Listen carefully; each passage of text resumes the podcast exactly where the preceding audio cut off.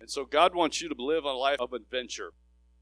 Well, I work for an organization called Adventures in Missions.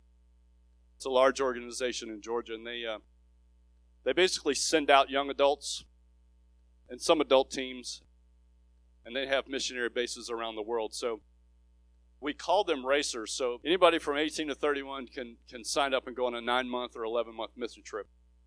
And so they decided about five years ago that the 18 to 21 year olds need a little more supervision on the field uh, anybody has an 18, 21 year old, you know that.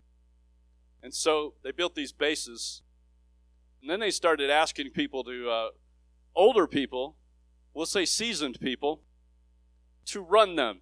And so uh, got an email, I don't remember what year, 2015, 16, from the organization. Our daughter had done the race, so I was familiar with them, and we worked with them quite a bit. And I got an email from somebody I knew there, and they're like, hey, we're opening these bases. Would you be interested?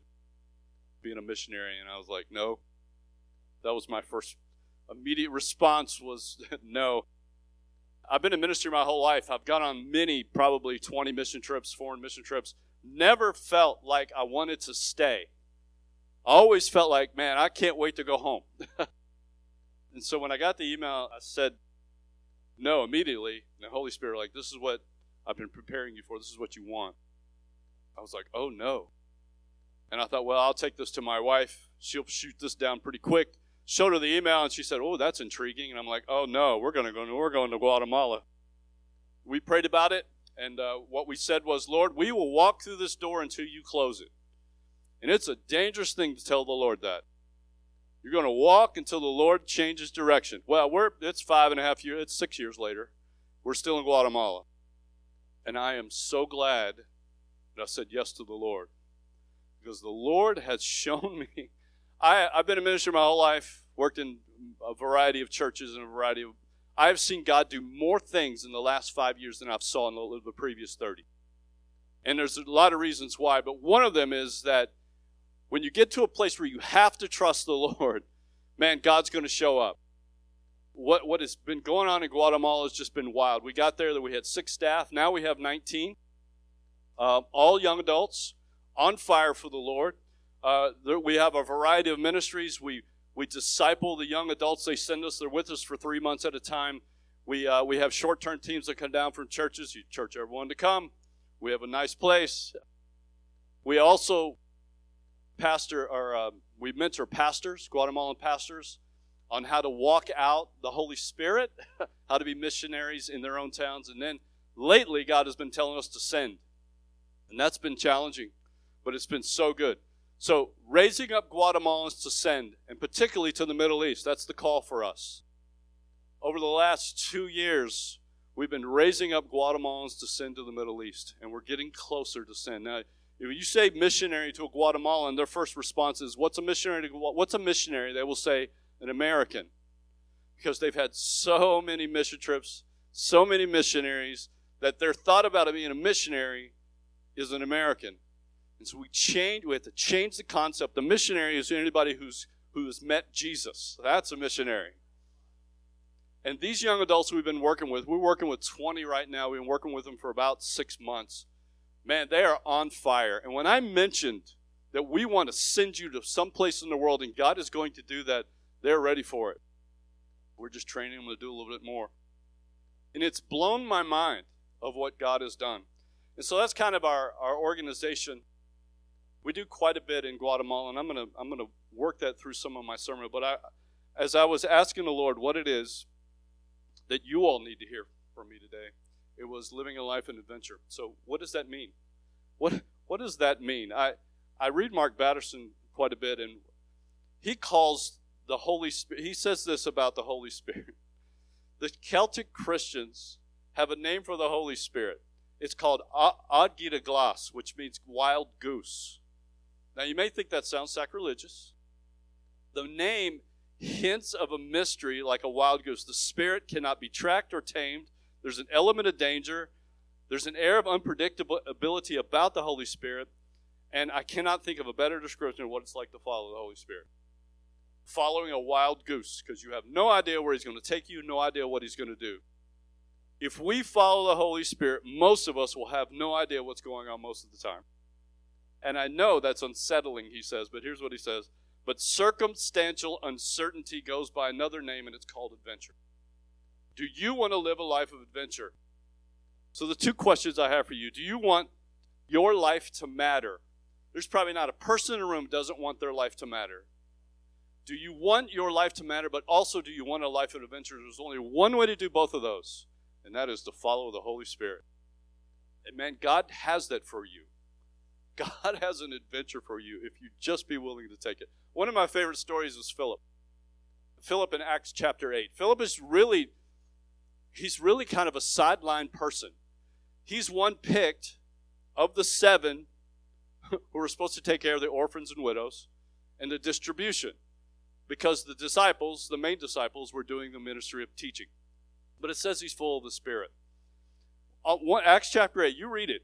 There's a story where he's, he's out on the road and the Spirit says, Go walk that road to Jeru- out of Jerusalem. And so, what does he say? I don't know where the Spirit's taking me. The Spirit didn't tell him what he was going to do.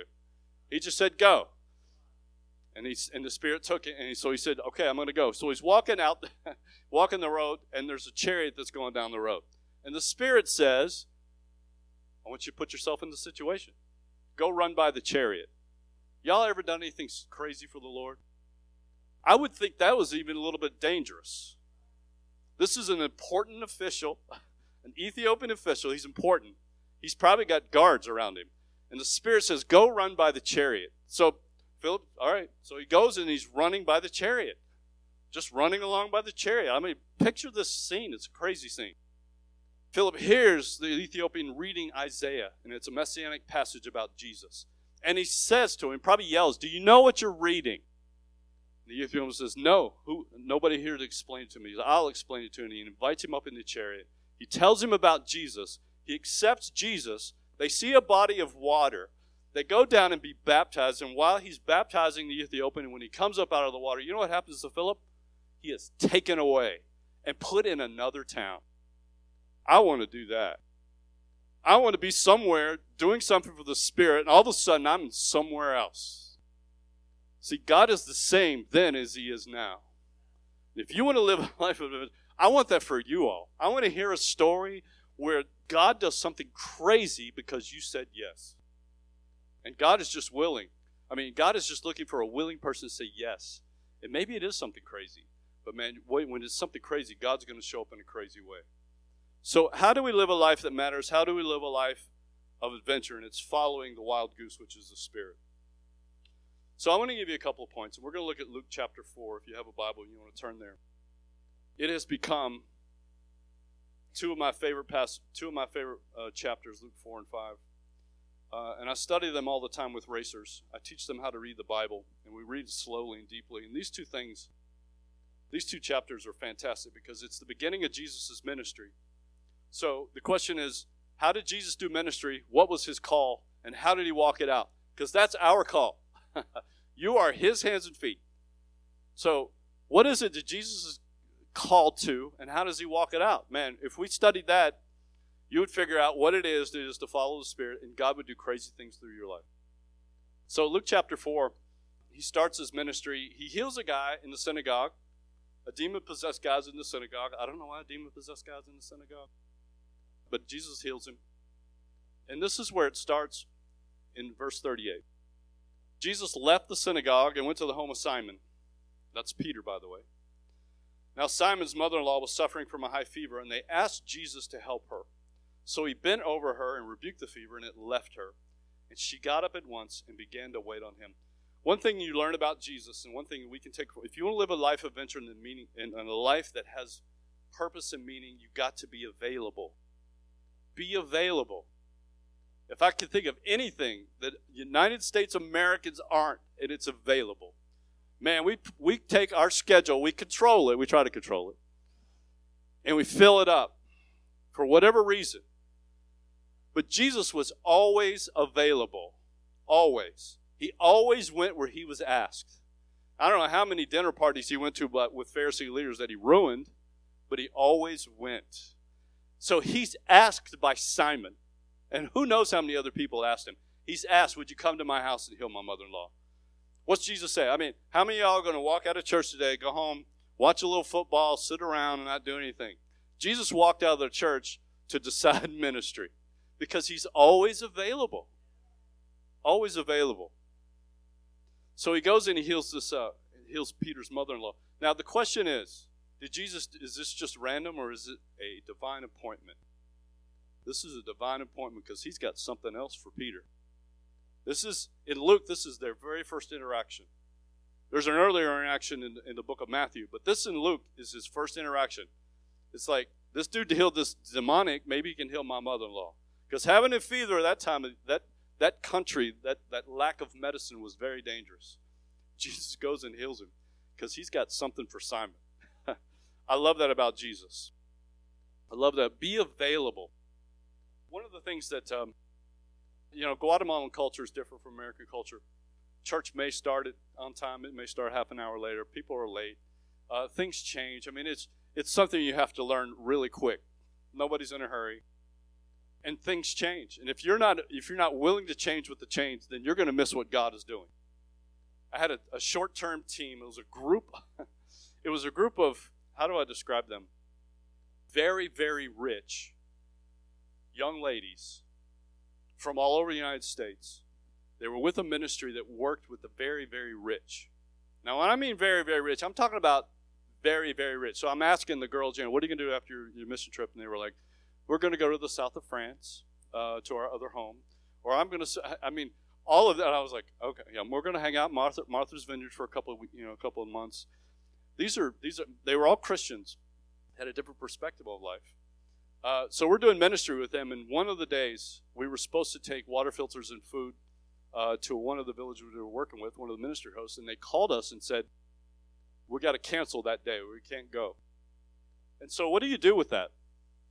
Do you say, I guess we're not going to do ministry today? So, we, we have a saying around, we ask the Lord. We ask the Lord for everything. Lord, what do you want us to do? So, we ask the Lord, and the Lord says, call this other person that we have never met. Well, we actually called our one of our, our missionaries who called this other person. And uh, he's like, We have a water filter, some food bags. You got anybody? And we're like, Yeah yeah, come on over. So we're like, okay, we got a place to go. So we went to a totally different village, a place I'd never been before. Uh, we're doing food bags, we're doing water filters. Walk into the home. I have three of the girls with me. I have two of my staff, and we split our split our teams into two. Walk into the house. Mom has got this huge swelling on her, her jaw. She's been sick for weeks, and it's swollen up, and she could barely talk. And of course, the first thing that we do, we're like, "Man, we need to pray for you." The medicine there is not great. They don't. They can't even afford medicine. So we're like, "Can we pray for you?" She's like, "Sure, absolutely." So we put our hands on. We prayed for. Her. Nothing really happened. We did the water filter. We gave them the food bag. They were so appreciative of the water filter because the filter, the water they were drinking was uh, making the kids sick. So then we're about to leave, and we say to the woman, you know, we want to pray for your family. How's your family doing? She goes, we're all pretty good. You know, pray for her husband and all this. And she goes, but my daughter can't see. We're like, what do you mean she can't see? She was 10. She goes, she's, it's just, she's never been able to see. Everything's blurry. She sees three. She, she can't really see. We're like, well, bring her over. We'll pray for her. She brings her over, and we're like, how many fingers do I have? And she's like, quattro? I mean, she cannot see. We're literally up in her face and doing this, and she can't see. We're like, well, God can heal us, so we're going to pray for us. So we lay our hands on her, and we pray for her. And we start asking her again after we pray how many can you see? And all of a sudden she's seeing double. Like, how many you see? She would say, four, you know, how many you see? And we're like, well, that's weird. So we, we, will pray for her again. So we prayed for her again. As we're praying for her the second time, uh, one of our staff said, God did it, saw it happen. He brought her eyes together. So, so we walk up to her and like, how many do you see? She goes, dos. How many do you see? She, she couldn't even say it. She said, quattro. She just started crying and bawling she grabs her mom and they just they cried for probably 10 minutes and it was just a, a really marvelous moment and um, where this girl probably had never seen anything clear in her life and all of a sudden god fixed her eyes after after all that you know we, uh, we said to the mom hey you want us to pray for you again she goes see see so i literally had my hand on her neck and we prayed for her uh, infection and it disappeared in my hands and it's just unbelievable And God has done more in these five years than He ever did in 30 years of ministry because we rely on Him more. And we trust Him more. One of the girls, one of the rich girls, said to me as we were leaving the house, she goes, Kevin, I, I don't know what to do with this. I don't know what to do with this.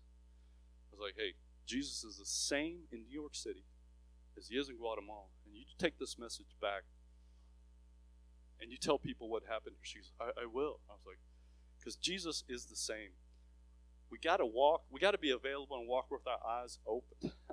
Walking with our eyes open. God has divine appointments for you every day. We miss them. We're not open, we're not listening. Divine appointments. There is no such thing, you guys, as a chance meeting. No such thing. There's a ripple effect, and God already knows who He wants to send your way with a word, with a message, with a healing, with just encouragement. And God wants, if we would just be available and watch our eyes open and ask the Lord, who is it you want me to pray for? Who is there somebody in the room? Is is there a word I can give? I don't know how many and I never walked in this this before, but giving somebody a word, I never did that. Never. And I do it all the time now, and it blows my mind the words I give to people, how it how God uses that word for something. Blows my mind. I had a I had a guy about six months ago. I, I spoke on spiritual authority, and he was just a guest uh, from one of our ministry partners, and uh, he's from Guatemala, but he was doing work in Mexico, and he was coming back to Guatemala, and he, he had an idea about what, he, what God was calling him to do, but he wanted to, he wanted some confirmation. So he, he speaks Spanish. I don't speak Spanish. I'm using an interpreter, and he, he's like, "I want you to pray for me."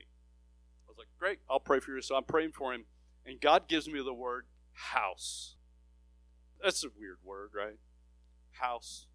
And so I looked at him and said, I don't know what this means, but God wants me to tell you house, casa. And he just started bawling. and uh, through the interpreter, he's like, I've been feeling like God wants me to start house churches in Guatemala, but I didn't know for sure. And God just gave you the, gave me the word. I was like, yes. God wanted to confirm that. I'm just a vessel. There is nothing I did or said to this man. God was confirming his word to him. And it's been about uh, it's been about a year ago. He has started, I don't know, three or four house churches now, and it blows my mind. Blows my mind what God will do if we'll just be available and look for the divine appointments. Jesus always was available, but he always did everything on purpose. Second thing, you got to be relational. Be relational. So be available, be, be relational. Look back into Luke chapter um, 4. I'm going to start in verse 40. This is after he healed Simon's mother in law. Verse 40 At sunset, the people brought to Jesus all who had various kinds of sickness, and laying his hands on each one, he healed them. Moreover, demons came out of many people, shouting, You are the Son of God. But he rebuked them and would not allow them to speak, because they knew he was the Messiah. You know what's interesting about this? Jesus could have walked out of the door this is Jesus. Looked at the crowd of people who all came with need, waved his hand, and healed them all right there. Jesus could have done that, but you know what he did?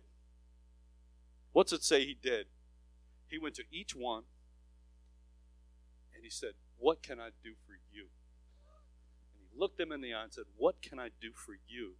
And he did it one by one. That is, if that's not the gospel, if that's not showing God's, that's what God, God loves you with an everlasting love. He got to lay his hands on each one of his creation, ask them what he wanted, and he brought freedom to everyone in the room. And I imagine it was a chaotic scene when it first started.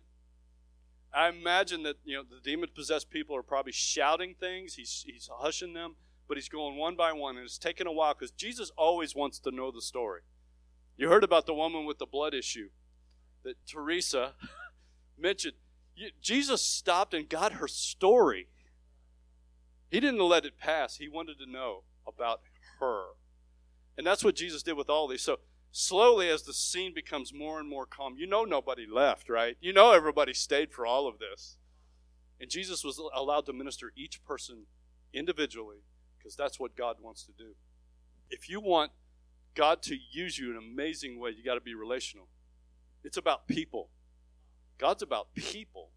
And He's about bringing freedom to people And man, you're the vessel. You know, everywhere Jesus went, freedom went. So everywhere you go, freedom should be going. I'll let that sink in a second. Be relational. Be relational. I, I would say this Jesus not only was relational, he always walked in spiritual authority. He walked in spiritual authority. And not only did he walk in a spiritual authority, he gave it to you and I. Oh, I know that's scary. I love Jesus because he first sends out the 12 as he's training them. And he says, Go heal people, tell them about the kingdom, cast out demons. And they're like, What? if Jesus stood up there and told you to go do that right now, don't take any money, you would probably be wide eyed and like, I don't know what you're talking about. But he gave them authority. They went out and did it, came back said, Man, it happened. So then he sends out the 72, probably with the 12 leading them.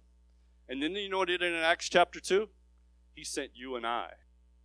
We're now the hands and feet. You have all the spiritual authority that Jesus had.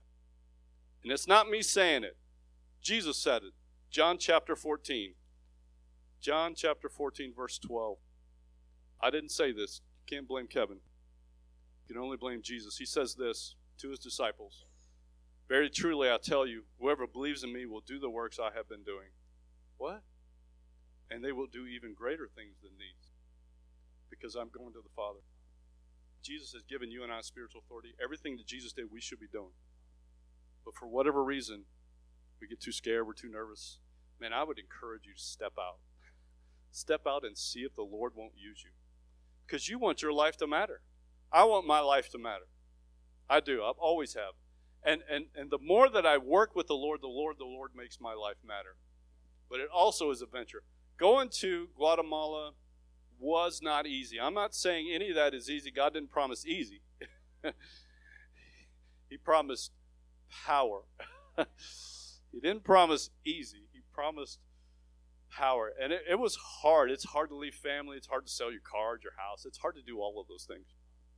It's hard not speaking the language. It's hard going to a different culture. That's all hard, but I am so glad I said yes to this. Oh my gosh, God has opened my eyes to more of His power than I've ever seen. And it blows my mind. Walking in spiritual authority, we, we, uh, we often go into homes. We just, we kind of invite ourselves when we're Americans. We knock on the door, they let us in. It's fantastic. and they ask questions like, Why are you here? I want to be where you are. Why are you here? Um, and so we walked into this home. I had a, a, a, church team with me that day, probably five people plus two or three staff. We walk into this one home. There's a there's a two year old girl there is a 10 year old girl, and there's a 23 year old woman. The 10 year old had a cast on, or a sling, not even a cast, she had a sling. The 23 year old, who was the aunt of the two, just looked at us in complete fear. And the two year old ran from us, which is very unusual because we bring stuff coloring, bubbles, we bring all of that. Kids love us, right? She ran from us. And so, as we're getting the story of this family, and one of the things we just walk in, we usually bring a filter of food, but it's it's mainly just to to to be with families, see what they need, pray for them, share share Jesus with them. She goes, well, her mom, the two year old's mom, she's scared of you because her mom said that when she's bad, white people are going to show up and kidnap her, and so we're like, that's not right. that's not right. We're not gonna, we're not going to let that that last. Uh, the ten year old, we're like, why are you in a sling? And she's like, well, I broke my arm here uh, they put the cast here, and it healed wrong. And so now the doctors are just saying you're going to have to live with pain the rest of your life. They're like, no, that's not in the kingdom. That's not kingdom. And so we're, as we're talking to the 23 year old, she's been married three months. Um, her husband had been a fiance or had another fiance before they got married, who he broke up with. She is the daughter of the witch doctor in the village who came and cursed their house just prior to, you know, a week or two before uh, we showed up. Like, that's not in the kingdom. And so we're walking in spiritual authority. So, what is it that we do with this family? We tell the girl about Jesus, and it's not white people. I mean, we're, we, we convinced her before we left uh, that we were not going to kidnap her and that we were just there in the name of God. The 10 year old, we pray for. We're like, well, we're going to pray for your arm because that is not what God would want. We pray for her arm. She says, well, it feels pretty good. We pray for the 23 year old about, man, walking in Jesus, you have power over all evil. There's no evil here. Nothing can penetrate the power of Jesus. Talking about Jesus Jesus in the name of Jesus is powerful over all. Demons didn't say Jesus' name because they wanted to, they said it because they had to. They called him the Son of God because they had to. They didn't want to, but they knew who the power in the room was.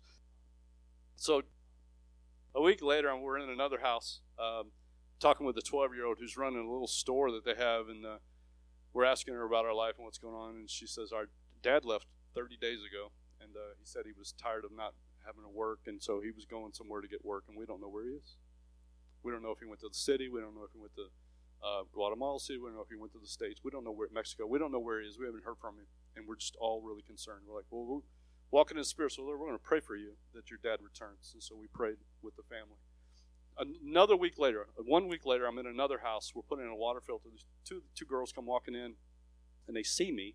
I'm with a whole different, different bunch of people, and they just are losing their mind, excited, saying stuff in Spanish I can't understand. So I asked, uh, I asked my one of my staff. I was like, "What is she saying?"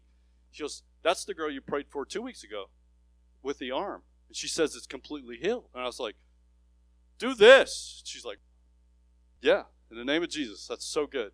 And the other girl, she's like, "You prayed for my dad to show up last week. He showed up the next day.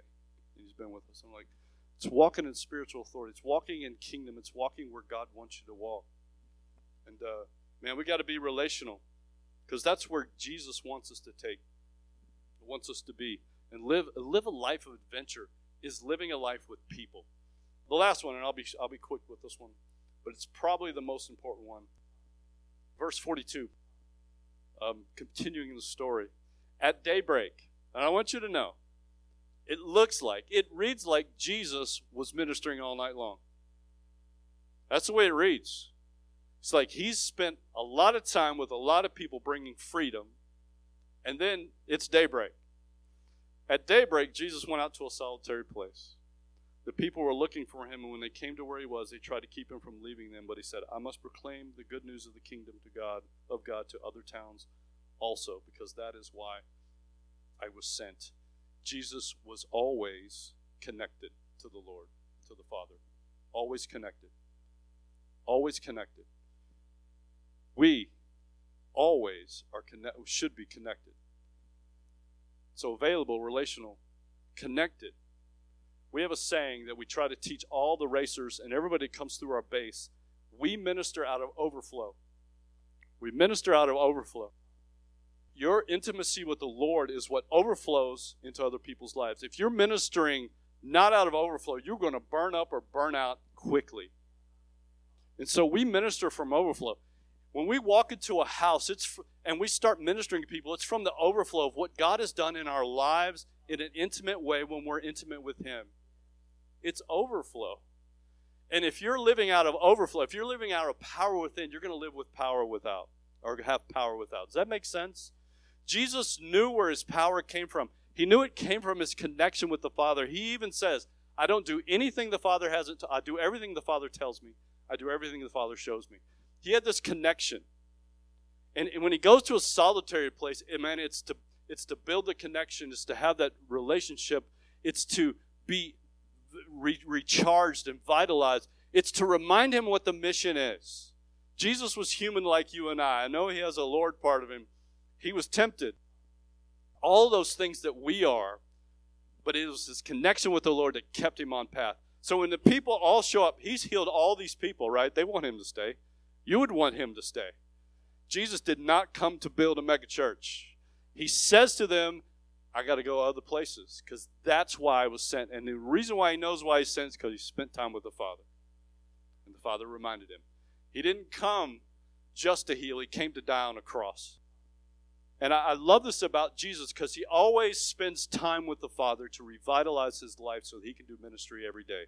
I'll say this life will suck the life out of you if you're feeling burned out, tempted, if you're feeling lost, if you're feeling like I can't do this anymore, I, I get that way and I'm reminded because I'm not spending time with the Father. Because when I spend time with the Lord, man, He revitalizes me enough to do what I'm called to do. I'll tell one more story and I'll, I'll hush, but um, we always tell minister out of overflow, minister out of overflow. You, our, our goal is to be intimate with the Lord.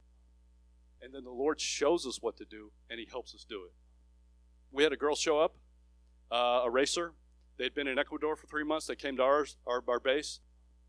She had fallen through a roof in Ecuador and hurt her back and neck five days before she came. Uh, she was in a back brace, neck brace, all those things, and trying to decide if she should go home because she was in a lot of pain. Doctors were telling her to go home. Parents were telling her to go home.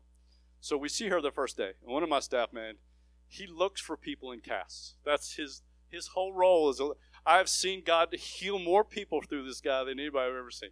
He sees her and he goes, "I wonder what's wrong with her." I don't know. So we walk over there. He goes, "What happened?" She tells us a story. He goes, "That's not on the kingdom." So we're going to lay our hands on you. We're, we're going to heal. God's going to heal your back. And so he lays his hands on her. She immediately gets healing. She takes off her brace, her neck brace, her back. She has no more no more issues. And she's of course she's running around. She's she's praising the Lord. About four days later, I'm talking to her, and she's like, "I still think I'm going to go home because my sister is suicidal, my 17 year old sister, and uh, I would feel I, I I can help her, and I would feel incredibly guilty if she died while I was here, killed herself." And our first response is, "Ask the Lord." Ask the Lord. Ask the Lord if you're supposed to go home before you make that decision. Because intimacy, intimacy with the Lord is where guidance comes from. So a week later, she comes, she says to me, I'm going to stay. God's told me to stay, and I'm really nervous about it. I was like, man, God's got this. So over the next two weeks, online, through the healing of story of a healing, she brings her sister to Christ. So her sister meets Christ. This was two years ago. I follow. I don't follow all the racers. I follow a few. Her name is Bree.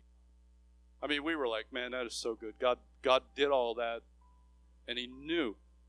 He knew ahead of time that Faith, her, her sister name was Faith, was going to meet Jesus through this this incredible thing. And so I follow her online, and so we got a new bunch of racers in October, and we do an orientation. On Bree's Instagram is a picture of our orientation, and in the byline it says, "My sister Faith." is now at Adventures Guatemala. And I'm so happy. And I'm like, oh my God, I had no idea. The sister who was about to commit suicide, who met Jesus through Bree, was now, we get to disciple her.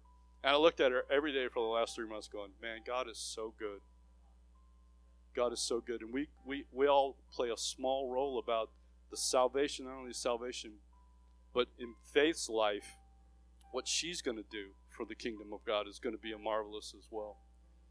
God has a life of adventure and meaning for you. Everybody in the room, no matter how old you are, you could be young, you could be old. I was 54 before I went to Guatemala. And God specifically told me, I've been preparing you your whole life for this. like, dude, I'm 54. and I, I'm so glad that God has done that with us and for us. God wants that for you.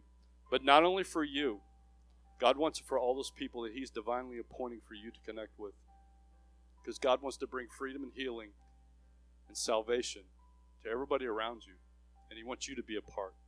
There's nothing sweeter than being in the long line of people that, man, so and so said this to me, so and so, and then I met Jesus. There's nothing sweeter being in that line. I want that for you. I also want you to be taken away somewhere and placed somewhere else. Man, if we'll just follow the Spirit closely, who knows what will happen.